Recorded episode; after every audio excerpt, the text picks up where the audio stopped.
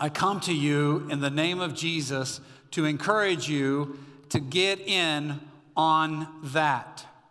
What I am saying to you is some of you might be resisting what God is doing among us. Last week we talked about this how we want to be a people that not only we get to see the fulfillment of God's promises in our lives, but we also want to pass that on to the next generation. And some of you might be stuck.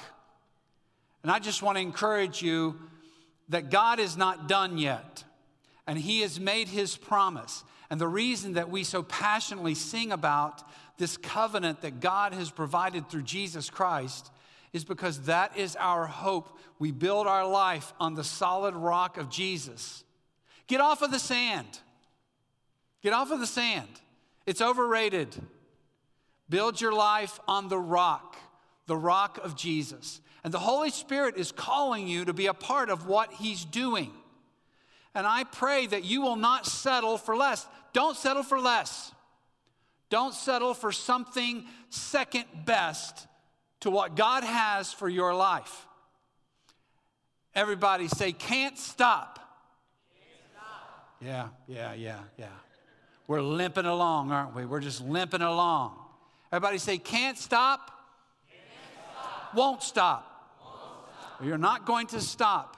And some of you here are trying your best, but then you're also resisting according to what God is talking to you about. And I just, I pray that you'll listen to the Holy Spirit today. I'm going to speak to you, but I also know that the Holy Spirit wants to quicken in his heart and bring to mind some things in your life that you need to stop resisting and start listening to God. And I pray that you'll listen to him and not me when he speaks to you. And that you'll be led by the Spirit. Last week we talked about claiming the promises of God and being obedient in that. Today, I want to talk to you about something that has been on my heart and I want to share with you, and it is about the church. I've been thinking about this, just the people of God. Last week, that was in the context of what we were talking about when we talked about the walls of Jericho, Jericho and just the whole, how much, what it was, the promises of God, and walking in obedience in that. But I want to remind you part of that was not only individually to be obedient, but for the people of God to listen to what God was saying and for us to accomplish all that God is doing. I just want to say to you right now nobody in their right mind would have put this group of people together. Nobody. Look at us. We're a bunch of mutts. We are. No purebreds here. We all, none of us have it together. God ripped us out of where we were, He interrupted our life, and He brought us together. And I want to encourage you nothing in the world, the world's eyes, if we didn't have the Lord and didn't have the power of the Holy Spirit, we'd all done, fought and fussed and broken up. And, but God has rescued and grasped us, and He's not done with you. And here I said that last week. He's not done with you yet. And today I came to say he's not done with us yet as a people of God. As the people of God. I've been thinking about this, thinking about church. And I, I want you to know something, and, and this is very important. The church doesn't belong to me. This church does not belong to me. I know we use pronouns like, hey, uh, you, can you, I'd love for you to come to my church. I mean, that's okay. I, I'm not the word police here. I'm not talking about that. But this whole idea, even that the church of what God has brought together here, does not belong even to us. It belongs to Jesus. You might say, well, where do you get that? Well, Acts chapter 20, verse 28. Pay careful attention to yourselves and to all the flock in which the Holy Spirit has made you overseers to care for the church of God, which he obtained with his own blood. He's the owner. Jesus is the owner. But it's not just he's the owner, he's also the cornerstone of the church. Ephesians 2:20. Built, this church is built on the foundation of the apostles and the prophets, Christ Jesus himself being the cornerstone. And he's also the foundation of this church. 1 Corinthians chapter 3, verse 11. For no one can lay a foundation other than that which is laid, which is Christ Jesus. He is the owner, He is the cornerstone, and He is the foundation of what brings us together, the church. Now, in the New Testament, we see the word ecclesia. That word, that Greek word, which really, if you translate it, especially in the context of a Hebrew culture, means community. That, that there's, there's a very soulishness to the word, but specifically, the word means set apart or consecrated. So we are the consecrated people that have been called together, and God is not done with us. And here's, you might say, well, what is the church for? Here's what the church is for. The ch- church, we as a church come together, we have a ministry to God we, when we come together, this is not a concert. We come in, when we pray, there's a little group of us that get together right over here at 8:30 every Sunday morning, right over here, and we pray, and inevitably, two or three people will pray for this.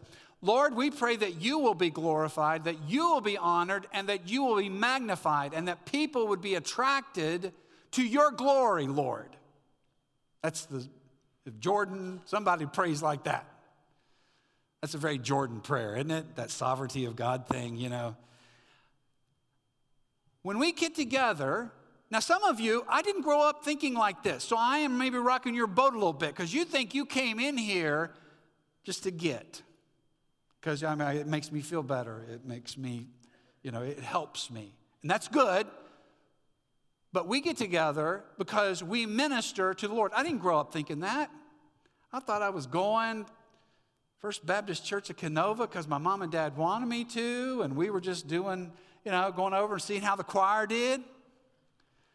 And we all talked about, you know, we got home. It was like a bunch of judges sitting around. What'd you think of the sermon? I don't know, man. That was rough. I don't like it when he talks like that or this. And what do you think of the choir? Oh, I love it when Susie Jones sings. She's so good. When we get together, listen, one of the things I want us to grow in is our ministry to God. Now, some of you are like, oh, ministry to God? We are glorifying the Lord.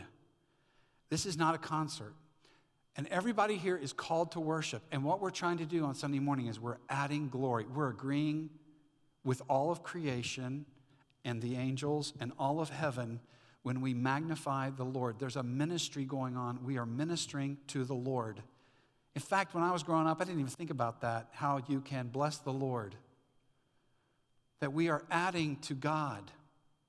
I started getting picture of this a little bit during Promise Keepers. Anybody ever go to Promise Keepers here? Promise Keepers back in the 90s. I'm an old school guy, man.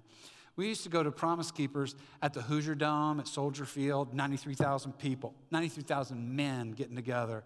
And when you were there, I got this picture of people laying down palm branches and worshiping and glorifying the Lord, adding to the glory of God. Now, don't act like you don't know what I'm talking about right now when we talk about worship. Because I've been to basketball games, I've been to football games, I've been to concerts. And people are rowdy and they're good worshipers. And they holler and scream and sweat and get at it.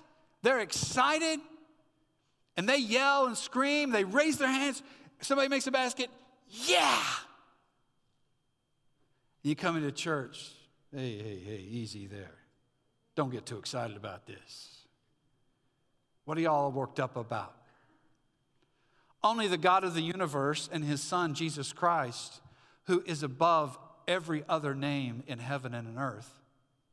You see, our culture is full. I'm not to ministry to others yet. I'm not, I'm just getting started here. I'm still on God, all right? You have to put that back one.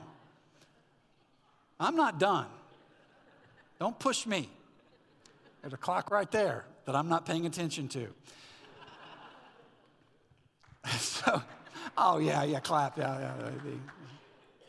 Anyway, the, the children's workers do not clap for that, by the way. They do not talk. What was I talking about? Okay, so you, you go, when you go to these basketball games, here's the problem it's great worship for a bad God. That's what it is. You go to a big concert or something. You can't put your life into the hands of 13 pounds of air. I don't want you to do that. I don't want us to be a church that has bad worship for a good God. I want us to come in looking to glorify the Lord and to, to be a people that worship. I want you to bring it on Sunday morning. I, I want to encourage you to do that. There's also the ministry to others. You can turn the slide now. I want us, there's a great mystery. Well, I just, the idea that I'm coming in here, we've got a bunch of 16, 17, 18 year olds right here. We've got people, we've got some children that are 7, 8, 9, 10 years old over here. But we also have people that are 89, 90 years old. We have 35 year olds. We have 55 year olds. We've got people that are 43, all over the board here. We've got 20 somethings. And I'm standing up here and preaching, and there's a great mystery to what's going on. And I am praying one of the things about our church is that we're not into the traditions of men, but the truth of God as a community of believers. That we're all on our own journey. And here is what I want to tell you this is the one, the older I get, the more I am realizing in our culture, this is almost impossible. Because there's so much anger and there's so much fear. And there's so many conflicts. And people have a very, we have a very difficult time loving each other and teaching and encouraging each other. I mean, I, am just shooting straight with you today. I'm just telling you, this is easier said than done. Because so many times somebody says something and we get offended or we get hurt or we we get mad and I'm not going back. And it's hard. This is why church hopping is so prevalent in our culture, man. You go,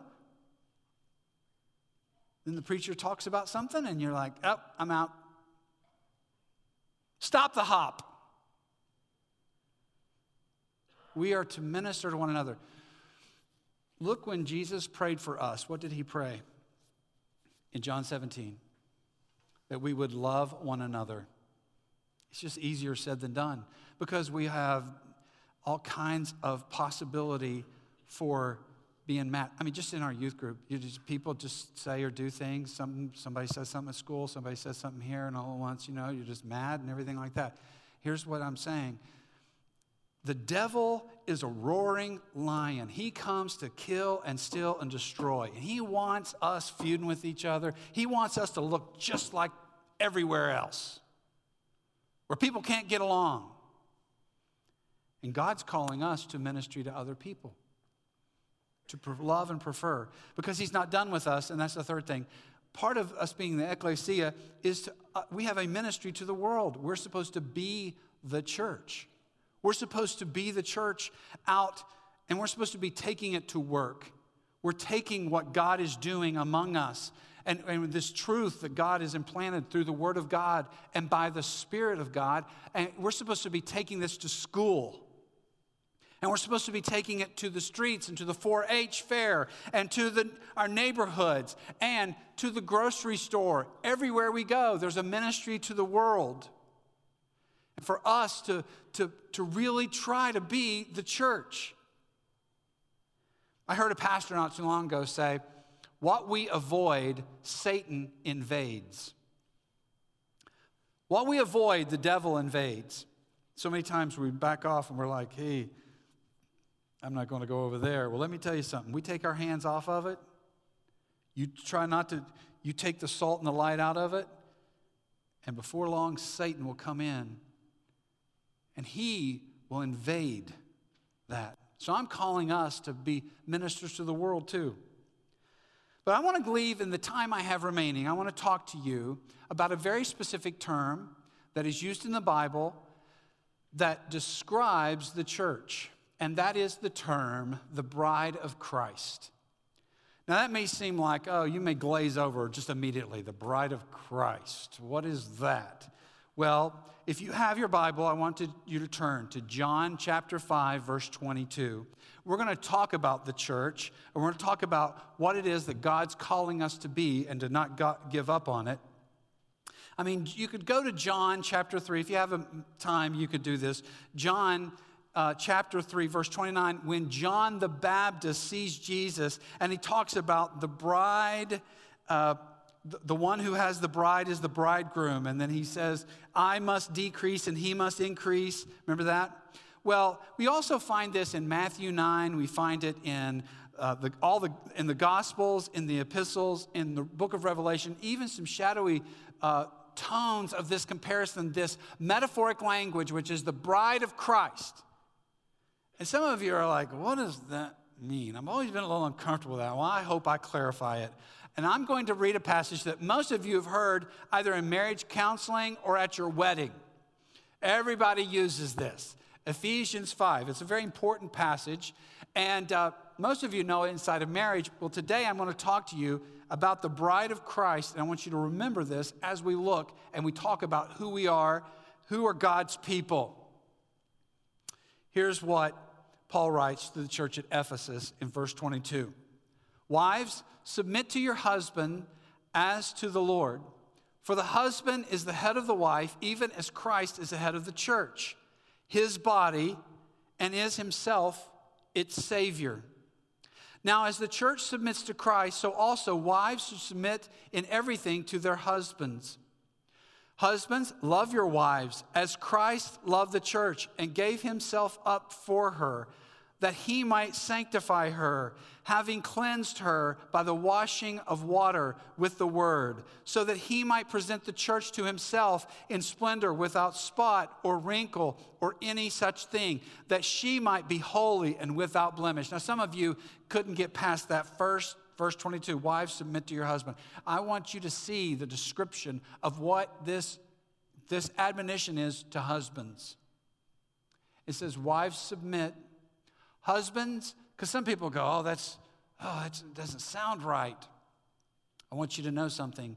Husbands, you're supposed to give up your all those things. What did Jesus do? How did Jesus treat the church? How did Christ love the church. He gave up glory, came and gave his life. And there's this description of why he did that here that he was giving up his life. You might say, which is the bigger ask?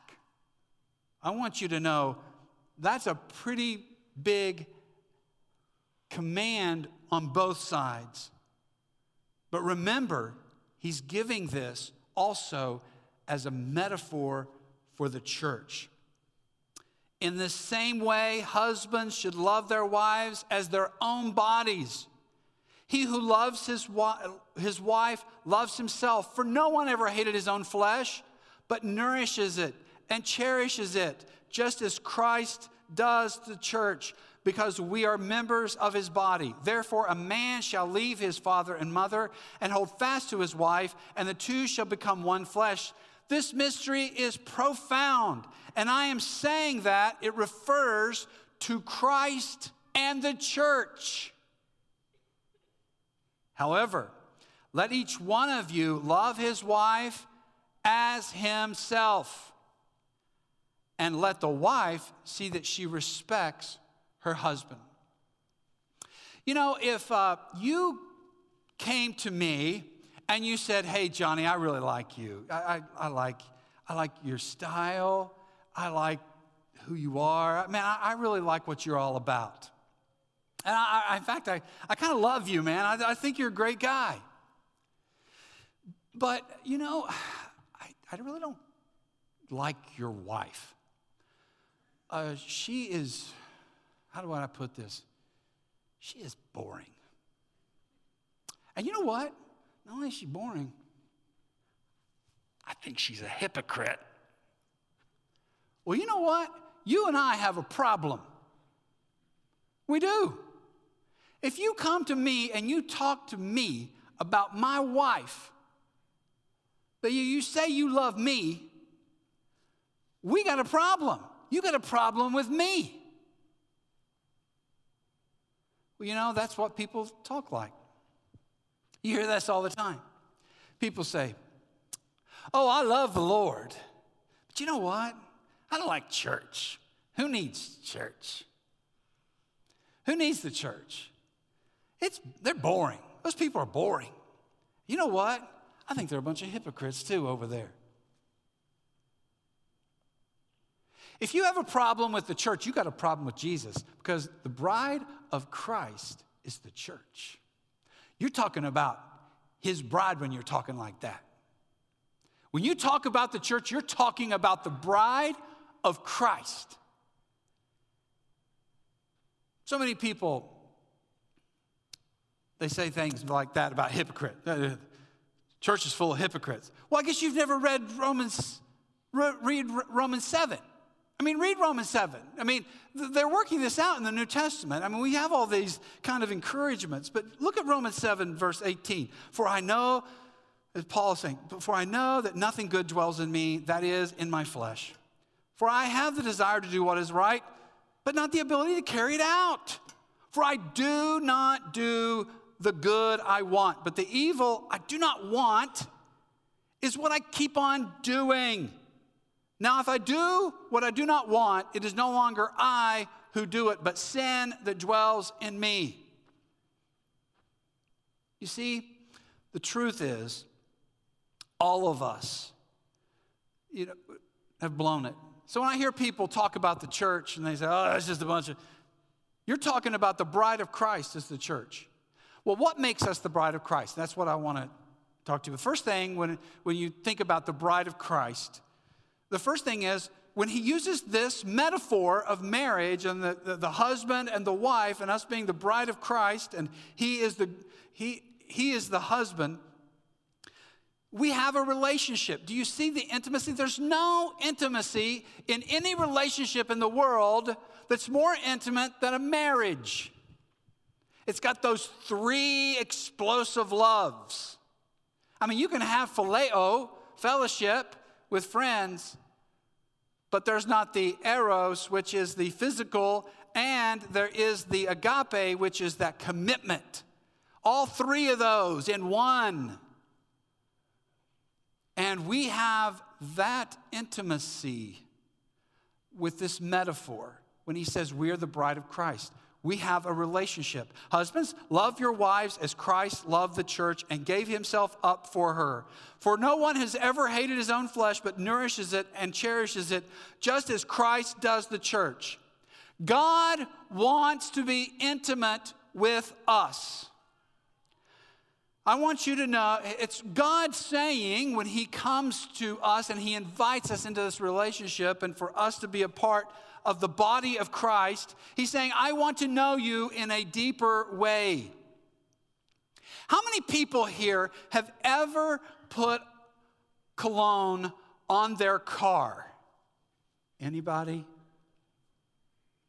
I guess I'm alone. I'm the only person that's ever done it here. Now, I was dating Sherry. I would go and pick her up at the Nashville airport and before I left, I'm an old school guy.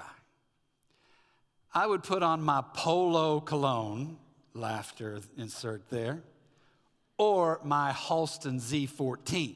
That was my favorite. And I would take the Halston Z14, but see, I wouldn't just put it on me. I had a two door 1979 white Monte Carlo with a red interior. And I would go out with that Halston Z14 and I would spray it on the seats because I was going to go pick up Sherry. You see, the car was really nice, but it was a little jank. It was. It was kind of run down a little bit. The anybody ever had the interior roof kind of peel off and start sagging a little bit?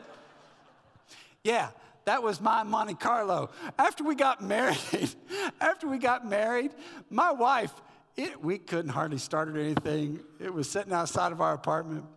And I'd put, and I'd, I'd, I'd uh, put a little ad, some paper. I don't even know what I did. I put the word out and said, you know, I said, I'd like to get $1,000 for this car. And my wife's like, listen, if you have to pay them $50 to take that thing, just go ahead and do it.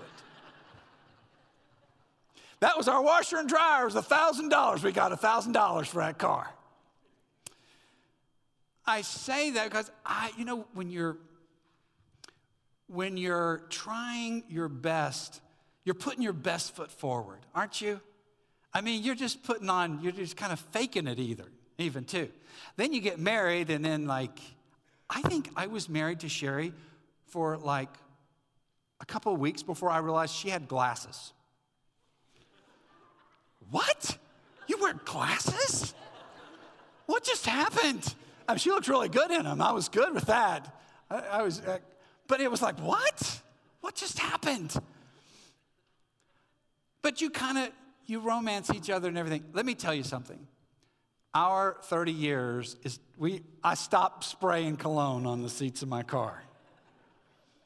Is this the real you now? You know what I'm saying? All the warts, all the hang ups, all the stuff. Uh, I, I'm saying that because God wants the real you intimacy. He wants a love relationship with you. We have that in Christ. As the bride of Christ, that's who we are. Here's another thing that this shows us when he uses the metaphor, the bride of Christ or the church. That is, we have a refuge, we have security, and we have protection that we see. Verse 25 Husbands, love your wives as Christ loved the church and gave himself up for her that he might sanctify her, having cleansed her by the washing of water with the word, so that he might present the church to himself in splendor without spot or wrinkle or any such thing, that she might be holy and without blemish. You know, I want you to know I am not a fighter. I, I, I am not. I, I, especially as a pastor, I'm always trying to be the peacemaker and everything. But, uh, and, and, there's a, a, lot of different uh, scenarios over the years, but uh, I remember one time, and uh, we'll have to work this out later because I, I'm going to use this story, but hopefully. Um, one time we lived in Kenova, okay? So this was a long time ago. We lived in Kenova. And, and usually I am like, Sherry knows. She's like, you're just always so, like with the words, you're always diplomatic and everything. Well, we were supposed to go pick up grandma in Indianapolis, but it snowed like six inches. And so we were like, back in West Virginia, you don't go up and down those hills like that. I mean, you know, so we were, uh, so we didn't. So uh, her dad, who passed away last year, uh, he was very assertive. He, he, he could kind of let you know what was going on. So he called Sherry and he kind of uh, they didn't get as much snow up in Fort Wayne as we were in West Virginia. And Sherry, he just he got really angry at Sherry. Well, Sherry calls me and she is in tears. And she is crying and she's like, I really upset me. I wanted to go get her too, but we couldn't go get her and everything like that. Oh, well, I was mad. I usually I'm like, now, honey, it's okay. He'll get over it and you'll be over it and it'll be okay. Oh no, I wasn't stopping there. I hung up with my wife. I picked 1219, uh, back in the day, all right, 219. And I called back in Fort Wayne. And uh, he picked up the phone and I said, Hey, you called Sherry just now and kind of got her upset. I don't want you doing that anymore. He's like, Well, I think you should have, you know, and everything. And I was like, uh, You're not going to speak to my wife like that ever again. I'm telling you right now. And I kind of went off a little bit. All right, I got mad. I was in church too. I was in my office at church. And I'm like, I am really tearing, I'm like, I had to shut the door before I made the phone call. And I mean, I was, I was, I was ripping it. I was going for it a little bit. I felt free. And he said, after I got done, he said, Is this my son in law who's a pastor? I said, Yes, it is. Don't talk to my wife like that.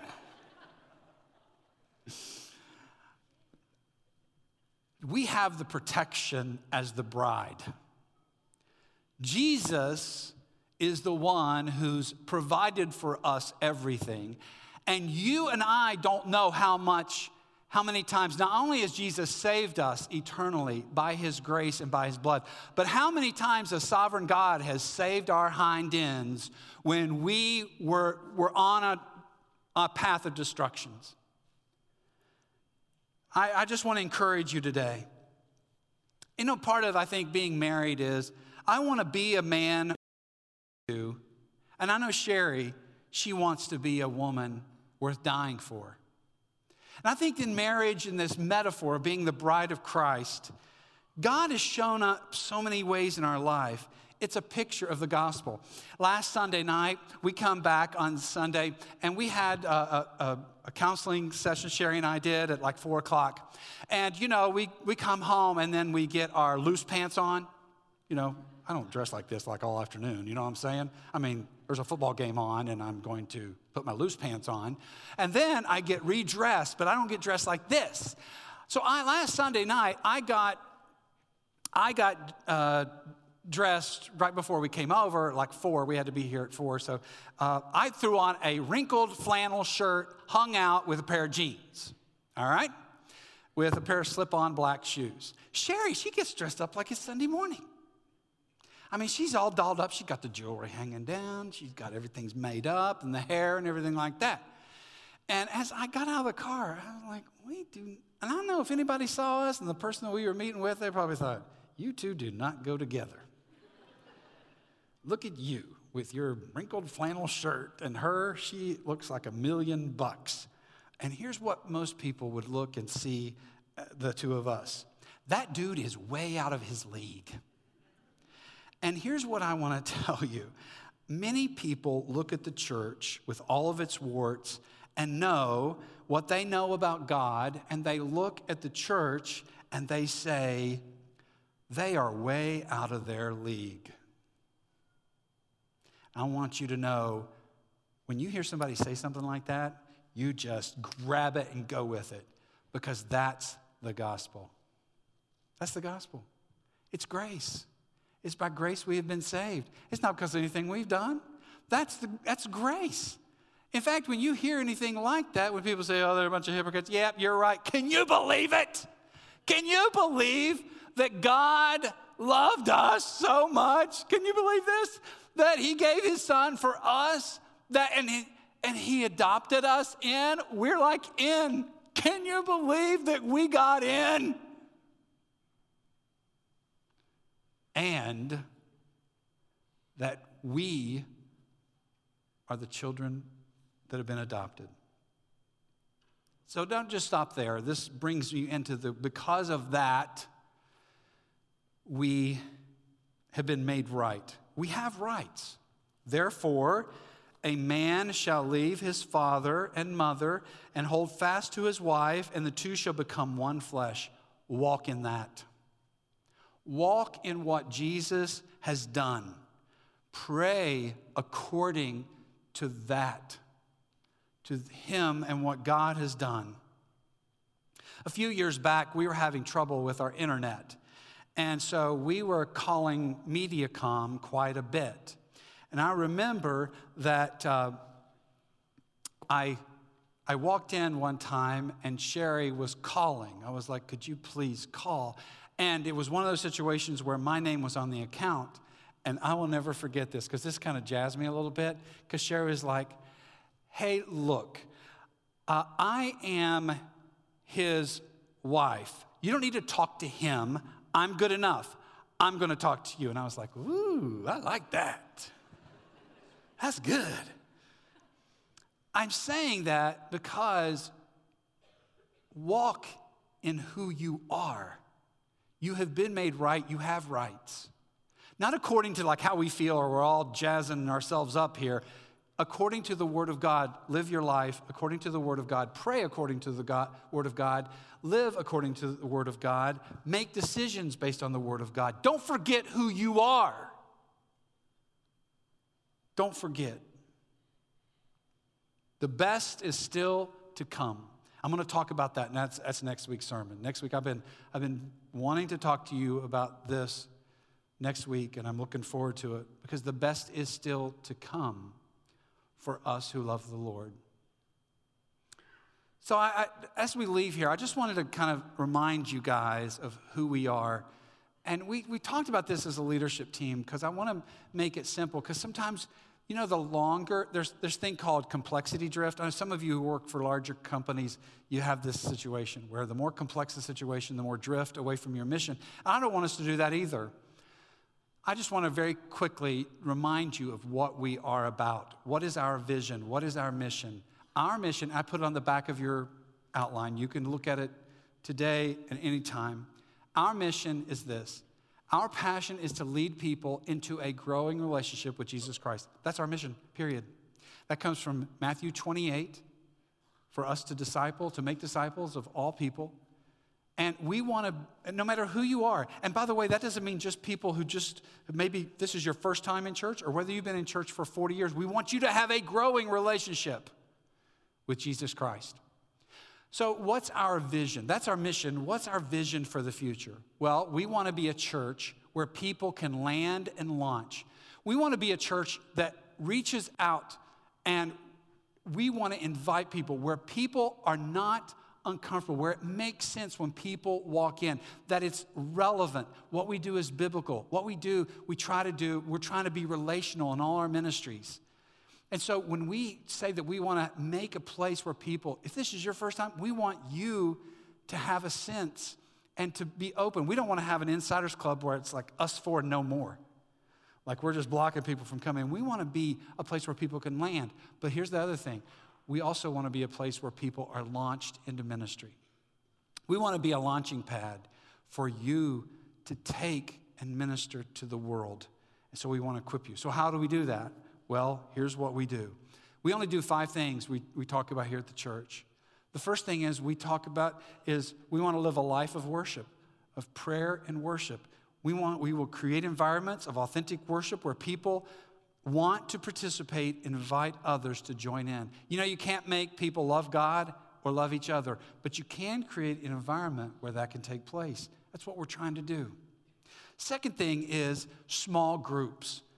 It's all over our ministries, whether it's children, students, or adults. We will have small groups for accountability, belonging, and care, with our focus being on life change and discipleship. That's what we want. We want to see people's lives changed. Family, we think we're also called to primarily focus on helping families. We will guide kids, engage students, and resource families to grow closer to Jesus through, how do we do that? Through irresistible environments, authentic relationships, and helpful teaching. And so we want to, those three things are the things that we consider even when we think about the family. We also, the fourth thing is missions. We will train people to live lives that are on mission from day to day. We will partner with organizations around the world that focus on leadership and multiplication, leadership, multiplication, and reaching the least reached with the gospel. And then lastly, leadership development. We will intentionally develop leaders in every area of our ministries in order to make room for exponential growth. And so, those are the five things, the strategies that we talk about as pastors, as leaders, because God has given us this vision. Don't forget, we are the, the bride of Christ, the body of Christ. God is not only not done with you yet, He is not done with us. God has called us to join Him in what He's doing. And I pray today that you will know that we, our hope is great, that we are the bride of Christ and He loves us, He protects us, and that we have rights only according to the Word of God, and we need to give ourselves fully and devoted to Him. Father, what's impossible with us is possible with you. And I pray, Lord, that you would do that, that you would orchestrate, you would protect us, you would help us to walk in the boldness of Christ, even through persecution, Lord. That you would help us to know that you have ended and you have overcome the death and the grave. Lord, you have forgiven our sins, Lord, according to Jesus' work on the cross. I pray, Lord, that you would help us to put our hope in him. I pray that in Jesus' name. Amen. Would you stand right now? We want to sing our benediction. Team's going to lead us in this. And I want this to be our prayer as we leave today.